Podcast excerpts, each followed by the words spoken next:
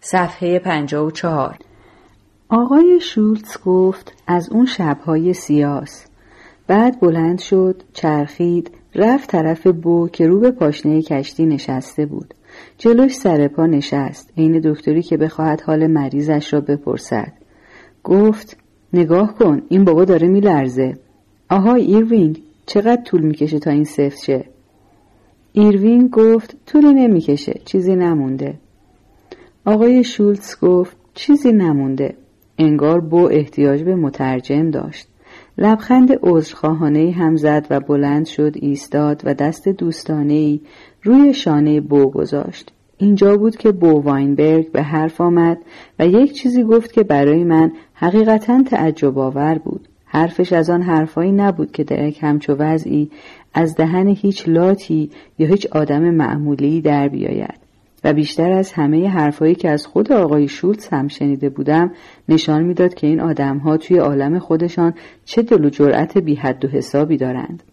شاید بو فقط داشت بیچارگیش را نشان می‌داد یا شاید هم می‌خواست با این کار خطرناک آقای شولتز را تحریک کند به هر حال من خیال نمی کردم هیچ آدمی توی یک همچین هچلی خیال کند که می تواند تأثیری در انتخاب لحظه مرگ یا شکل مردن خودش داشته باشد. بو گفت داچ توی بیناموس بیشتر نیستی. من نفسم را نگه داشتم. اما آقای شولتز فقط سری تکان داد و با ناله گفت اول التماس می‌کنی بعد فوش میدی. من التماس نکردم. گفتم این دختره رو ولش کن بره. خیال می‌کردم تو هنوز آدمی. ولی دیدم ناموس نداری. از تو نامردتر هم همون خودتی. نامرد همه عالم.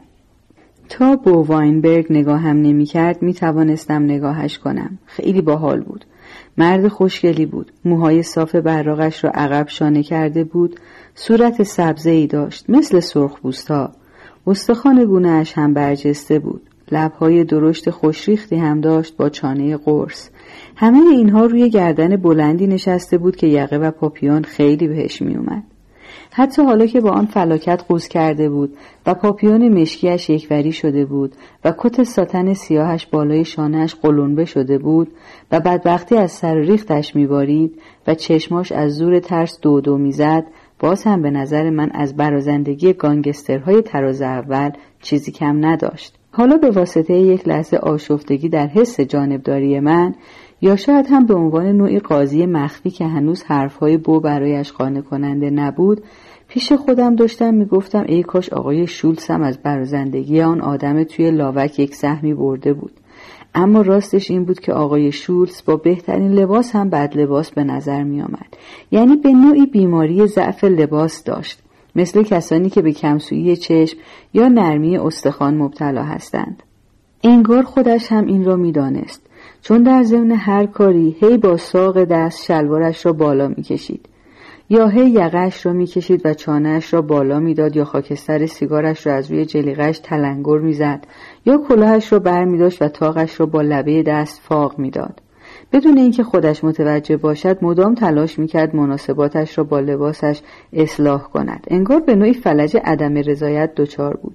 تا حدی که آدم با خودش می‌گفت اگر این آدم دست از ور رفتن با لباسش ور میداشت لباس اینجور به تنش گریه نمی‌کرد. مشکل شاید تا حدی به هیکلش مربوط می‌شد چون گردنش کوتاه و قامتش بیقواره بود. من حالا عقیده پیدا کردم که رمز اصلی تناسب اندام و زیبایی انسان چه مرد و چه زن در اندازه گردن اوست. اگر گردن آدم بلند باشد چند نتیجه حاصل می شود از جمله تناسب وزن با قد نوعی رعنایی در رفتار استعداد نگاه کردن در چشم دیگران چابکی تیره پشت و بلندی قدم بر روی هم رفته نوعی شادی و شنگولی در حرکات و سکنات که به مهارت در ورزش و علاقه به رقص منجر می شود حالا که گردن کوتاه ابتلاعات عدیده ای را در ظاهر و باطن موجب می گردد که هر کدام به تنهایی کافی است تا انسان را از حیز زندگانی مقرون به هنر و خلاقیت بیاندازد و در معرض تاخت و تاز یک ذهن مخشوش و مشوش قرار دهد. من این نظریه را به عنوان یک قانون مطلق یا حتی فرضیه‌ای که قابل اثبات یا ابطال باشد مطرح نمی کنم این جزو مفاهیم دنیای علم نیست بلکه بیشتر به نوعی اشعار نسبت به حکمت آمیانه شباهت دارد که تا پیش از ظهور رادیو معقول به نظر می رسید. شاید خود آقای شولتز هم در کنه زمیر ناهوشیارش به همین نتیجه رسیده بود چون تا به حال من از دو فقره قتل اطلاع داشتم که به دست شخص او صورت گرفته بود و هر دو به ناحیه گردن مربوط می شد. یکی خفه کردن آن بازرس آتش نشانی و دیگری قتل حساب شده و موهش آن رئیس لاتاری وست ساید که از سوء اتفاق روی صندلی سلمانی هتل مکسول در خیابان چهل و هفتم لم داده بود که ریشش را بتراشند که آقای شولز مثل عجل معلق بالای سرش سبز شد. بنابراین تصور می‌کنم پاسخ مسئله عدم برازندگی اصفبار آقای شولز این بود که او می‌خواست از راه های دیگری اهمیت خودش را به رخ مردم بکشد. باید توجه داشت که میان جسم و فکر اون نوعی رابطه جاری برقرار بود چون هر دو به شدت بیملاحظه بودند و حمله مستقیم به هر نوع مانع و راده و لگدگوب کردن آن را ترجیح می‌دادند. در واقع همین خصلت آقای شولتز بود که حالا بو واینبرگ می‌خواست از آن استفاده کند. چون ناگهان خطاب به اتاق کشتی گفت فکرش رو بکن. این بی پدر و مادر رو واداش دست رو بو واینبرگ بلند کنه. باورت میشه؟ همون کسی که شر وینس کال رو از سرش کم کرد همون که گوش جک دایمند رو براش گرفت که هفت تیرش رو توی حلقش خالی کنه. همون که کلک مارازانو رو براش کند که یک میلیون دلار عزت و آبرو دست ایتالیایی براش دست و پا کرد. همونی که اون شکارهای چاق و چله رو براش زد جونش رو براش پایید. همون که لاتاری هارلم رو براش جور کرد که صد سال به مغز خرفت خودش نمی‌رسید. که یه همچون ثروتی تحویلش داد میلیونرش کرد که قیافه آدم براش درست کرد. به جای اون تاپالهی که بود لجن ته جوب کل خر احمق. از این مرتیکه چه انتظاری داری؟ جلو نامزدم ور میداره منو از رستوران می‌کشه بیرون. نه زن نه بچه هیچی سرش نمیشه. شعورش بیشتر از این نیست. ندیدی اون پیش خدمت ها چجوری خودشون رو کنار میکشیدن؟ ایروینگ نبودی ببینی. باید می‌دیدی. باید می‌دیدی چجوری نگاهشون رو میدوزیدن که نبینن این مرتیکه چجوری میلونبونه اونم با این لباس خیابونی دلانسیش که از رو تابلوی مغازه خریده. پیش خودم گفتم هر اتفاقی می‌خواهد بیفتد من یکی مایل نیستم شاهدش باشم. چشمهام رو با فشار بسته بودم و خودم را خود به خود به دیوار سرد اتاق زور می‌دادم. ولی آقای شولتز ککش نمیگزید. هیچی تو صورتش خوانده نمی‌شد. جوابش فقط این بود. با ایروینگ حرف نزن. با من حرف بزن. مردها حرف می‌زنن. وقتی اشتباهی پیش میاد به حرف همدیگه گوش میدن. این کار مردهاست. من نمی‌دونم تو از تو چی در اومدی. نمی‌دونم سر از تو کدوم شکم کثیف پر از گند و گوه انتر در آوردی. آخه تو انتری داچ دولا شو پشت تو بخارون. از درخ آویزون شو. هو هو داچ هو هو. آقای شولز گفت بو تو خودت باید بفهمی. من دیگه از مرحله عصبانیتش گذشتم. بی خود نفس تو حروم نکن. بعد مثل آدمی که علاقهش را از دست داده باشد برگشت روی همان نیمکت روبروی من نشست. از طرز خمیدگی شانه های بو و افتادگی سرش اینطور فهمیدم که آدم جاسنگین خود به خود کل شق می شود و دل و جرأتش برای آدم های دیگر است. مثل همه آدم ها که مرگ برایشان جزو امور روزانه است. مثل پرداخت صورت حساب یا ریختن پول تو حساب بانکی. مرگ خودش هم براش با مرگ دیگران هیچ فرقی نداره. انگار که این گانگسترها همهشان افراد یک نژاد پیشرفتن و همین طرز زندگی که برای خودشان در پیش گرفتند آنها را به صورت رزمندگان فوق‌العاده‌ای در آورده ولی آنچه از زبان او شنیدم همش نقمه نومیدی بود. بو بهتر از هر کسی می‌دانست که تجدید نظری در کار نیست. تنها روزنه امیدش این بود که مرگش هرچه سریعتر و راحتتر باشد. گلوی من هم خشک شد. چون یقین کردم این درست همان چیزی است که او می‌خواهد. یعنی می‌خواهد با تحریک خشم آقای شولز که به موی بند بود وسیله و زمان مرگ خودش را به او تحمیل کند. این بود که من متوجه شدم آن جواب حساب شده غیر معمول بیش از اندازه تند و بیرحمانه است. چون آقای شولز طبیعت خودش رو زیر پا گذاشته بود و بدون آنکه کلمه‌ای بر زبان بیاورد آن بساط را در آن یدکش راه انداخته بود. مبدل شده بود به یک آدم حرفه‌ای گمنام و گذاشته بود حرفهای بو او را کنفت کند. ساکت شده بود و به فکر فرو رفته بود. معقول شده بود. به سبک همیشگی و مبغول پیشکارش بو واینبرگ همونطور که بو هم با داد و بیداد و فوش و فضیحت جای این یکی رو گرفته بود پیش خودم بار اول بود که داشتم میفهمیدم چرا قتل حساب شده به نظام عالم هستی لطمه می‌زند بعضی کارها برعکس می شود. همه چیز پس و پیش یا پشت و رو به نظر می آید. یک چیزی در آن طرف هستی توی خودش می کرد که برقش به چشمت می خورد و حتی بویش را هم می شنوی مثل دو تا سیم برق که روی هم بیفتند. بو واینبرگ گفت مردها اگر مرد باشن حرف می‌زنن. حالا لحن صدایش به کلی عوض شده بود. حرمت گذشته رو نگه میدارند. اگه مرد باشن دینشون رو ادا می‌کنن. تو هیچ وقت دینت رو ادا نکردی. سنگین ترین حساباتو نپرداختی. همیشه به شرافتت پشت پا زدی. من هرچه بیشتر به تو خدمت کردم هرچه بیشتر در حقت برادری کردم کمتر پیشت محل داشتم. باید می‌دونستم تو آخرش این کارو می‌کنی چون تو ناروزنی. هیچ وقت حق منو ندادی حق هیچکی رو ندادی. من همیشه هوای تو رو داشتم جونت رو خریدم کارهاتو برات کردم. اون هم مثل یک آدم حرفه‌ای. باید می‌دونستم تو آخرش بدهی تو اینجوری پس میدی. بله داد شولز حسابهاش رو اینجوری پاک می‌کنه. یه دروغ شاخدار سرهم می‌کنی برای اینکه نارویت رو بزنی. برای اینکه ذاتت ناروزن و ناکس و نامرده. آقای شولتز گفت تو همیشه سر و زبونت خوب بوده. یک پک هم به سیگارش زد و کلاهش رو برداشت با لبه دستش دوباره فاق داد. تو سر زبونت از من بهتره. دبیرستان تموم کرده ای من عوضش حساب بهتر سرم میشه. این به اون در بعد به ایروین گفت دختره را بیاورد بالا. دختره آمد بالا. اول آن موی بور موجدارش بعد گردن و شانه سفیدش. انگار داشت از تو دریا بالا می آمد. من تو تاریکی ماشین درست ندیده بودمش. تو آن لباس شب شیری رنگش که با دو نوار نازک به دوشش بند بود هیکلش خیلی باریک به نظر می آمد و تو آن کشتی سیاه روغنی بند دل آدم رو می برید. رنگش از ترس پریده بود و وحشت زده دوروبرش رو نگاه می کرد. طوری که سینه من از ترس تجاوز وحشتناکی پر شد. نه فقط تجاوز جنسی، تجاوز به شعن این دختره و نالهی که تو گلوی بو پیچید این احساس مرا تأیید کرد.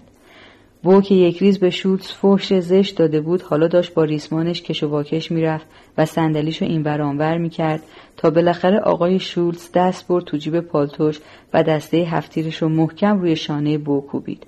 با فریادی که بو از درد کشید چشمهای سبز دختره گشاد شد. بو با صورت در هم فشردش به دختره نگاه کرد و گفت نگاه نکند. گفت که رویش را برگرداند و به او نگاه نکند. ایروین که پشت سر دختره داشت از پله بالا می آمد پیش از آن که دختره خم شود او را گرفت و گذاشتش روی چند لا برزنت غیراندود که آنجا افتاده بود و تکیهش داد به چنبره های تناب دختره به پهلو افتاد و زانوهاشو جمع کرد و سرشو برگرداند. چه دختر خوشگلی! تازه داشتم می‌دیدم. چه نیمروخ ظریفی. عینا جور که تو عالم اشرافیت خیال خودم می‌دیدم. با بینی قلمی که زیرش هم چال هلالی شکل قشنگی پایین می‌رفت و به لبش وصل می‌شد. که از یک وری که می‌دیدی وسط لبهاش گوشتالو بود. ولی به گوشه دهنش که می‌رسیدی یک خط نازک بیشتر نبود.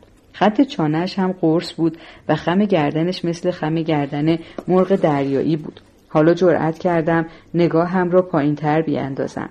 سینهش هم شکننده و لاغر بود و چیزی هم زیر پیرهنش نپوشیده بود. ایروین شال خز او را که با خودش آورده بود روی شانهاش انداخت. من ناگهان حس کردم اینجا برای همه ایمان جا تنگ شده. دیدم دامن دختره لک شده و یک چیزی بهش چسبیده. ایروین گفت بالا آورد. همه جا رو گند زد. آقای شولتز گفت اوه خیلی متاسفم لولا خانم. هوای کشتی هیچ وقت کافی نیست. ایروین یکم مشروب چطوره؟ از جیب کتش یک شیشه بغلی بیرون آورد که جلد چرمی داشت. از این برای لولا خانوم بریز. ایروین که پاهاش را بر ضد حرکت کشتی روی عرشه ثابت گذاشته بود در فلزی شیشه رو باز کرد و با دقت یک جرعه مشروب توی آن ریخت و به دختره تعارف کرد. آقای شولتز گفت بخور. ویسکی مالت خوبیه. حال معدت رو جا میاره. من نمیفهمیدم چرا اینها نمی‌بینند که دخترک از حال رفته. اما آنها بهتر از من سرشان می‌شد. چون سرش تکان خورد و چشماشم باز شد و تلاش چشماش برای به جا آوردن دوروورش عشق بچگانه مرا یک باره برباد فنا داد. دختره دست دراز کرد و مشروب را گرفت نگاهش کرد و بر لبش گذاشت و بالا انداخت. آقای شولتز گفت آفرین دختر خوب تو خودت حتما حساب کار دستته یقین دارم. از پس هر کاری که بخوای برمیای درسته؟ چی؟ تو چیزی گفتی؟ بو. بو زیر لب گفت. ول کن دیگه سگ مصب. تموم شد. نه نه نگران نباش. کسی با این دختر خانم کاری نداره. قول میدم. بعد گفت خب لولا خانم می‌بینی که بو تو چه هچلی افتاده؟ شما دوتا چند وقته با همین؟ دختره حاضر نبود نگاه کند یا حرفی بزند. دستی که روی دامنش بود شل شد. در فلزی شیشه مشروب از رو زانوش قل خورد. رفت لای تخته های کف اتاق گیر کرد. ایروینگ فورا برش داشت. تا امشب لذت دیدار شما نصیب من نشده بود. بو شما رو رو نکرده بود. گرچه معلوم بود عاشق شده. بله همین جوان عذب من بو دلبر قهار خانوم ها معلوم بود که کله پا شده. حالا خوب می‌فهمم چرا. بو لولا صدات می‌کنه ولی من می‌دونم اسمت لولا نیست. من همه لولاها رو می‌شناسم. ایروینگ رفت جلو شیشه رو تحویل آقای شولتز داد و به طرف نردبان رفت. راهش حالا سربالا بود چون کشتی سوار یک موج شده بود. ایروینگ دست دراز کرد نردبان رو گرفت و برگشت مثل همه ما منتظر ماند و دختره رو نگاه کرد که جواب نمی‌داد. کشتی از زیر پای ما در رفت و دختره همینجور نشسته بود و دوتا باریکه اشک بی صدا رو هاش راه افتاده بود و تمام این دنیا آب بود. چه بیرون چه تو. دختره هم هیچ حرفی نمی‌زد. آقای شولتز گفت به هر صورت تو هر کی هستی می‌بینی که دوستت به چه وضعی افتاده. درست میگم بو بهش بگو که دیگه بعضی کارها از تو ساخته نیست. بگو که دیگه ساده ترین کارها هم از دستت بر نمیاد دیگه پاهاتو نمی‌تونی روی هم بندازی. بینی تو نمی‌تونی بخارونی چرا؟ البته جیغ می‌تونه بکشه. فریاد هم می‌تونه بزنه. اما پاش رو نمی‌تونه بلند کنه. دکمه شلوارش یا کمرش رو هم نمی‌تونه باز کنه. دیگه هیچ کاری که کار باشه ازش ساخته نیست. لولا خانم یواش یواش داره از دار دنیا مرخص میشه. پس جواب منو بده عزیزم. می‌خوام بدونم. شما دوتا کجا همدیگر رو دیدین؟ چند وقت عاشق همین؟ بو فریاد زد جواب نده کار ما ربطی به این نداره. ببینم داچ تو داری دنبال دلیل آشنایی ما میگردی؟ بیا من تمام دلایل دنیا رو بهت میگم. خلاصش اینه که تو گوز خرم نیستی. آقای شولتز گفت ای وای این حرفای بیتربیتی چیه می‌زنی؟ اونم جلوی این زن و این بچه. اینجا زن و بچه هست بو. هیچ می‌دونین به این چی میگن؟ قوطی. به این میگن قوطی. بو زد زیر خنده. هر کسی یه اسمی داره. اسم این هم قوطیه. کاسبیش هم شاش خره که اسمشو گذاشته آبجو. کارش باجگیریه. اینقدر پول داره که کلا خودش نمی‌دونه چیکارش بکنه. ولی بازم سر شندر سر همکاراش کلا می‌ذاره. یه کاسبی به این گندگی مثل آبجو و اتحادیه و لاتاری رو مثل بقالی اداره می‌کنه. بی خود میگم. آقوتی؟ آقای شوس با قیافه متفکر سر تکان داد اما آخه نگاه کن من اینجا وایسادم بود تو اونجا نشسته ای کارت هم تمومه. حالا دلت می‌خواست جای کدوممون بودی؟ آقای بوواینبرگ سطح بالا. ور میداره به اربابش خیانت می‌کنه. سطح بالا یعنی همین؟ ای به قبر اون ننت به کله اون بابات به دهن اون بچه حرومزادت. اه بو. آقای شولز چشماش رو به بالا چرخاند دستاشو دراز کرد و کف دستاشو رو به حالت دعای صامت رو به آسمان گرفت. بعد برگشت بو را نگاه کرد و دستاشو ول کرد رو پاهاش. زیر لب گفت من که تسلیم شدم. تو برنده ای ایروینگ تو این کشتی کابین خالی پیدا میشه؟ ایروین گفت تو پاشنه بعد توضیح داد عقب کشتی. متشکر خب لولو خانم افتخار میدین؟ آقای شولز دستش رو به طرف زن که نشسته بود دراز کرد. انگار دارد او را به رقص دعوت می‌کند.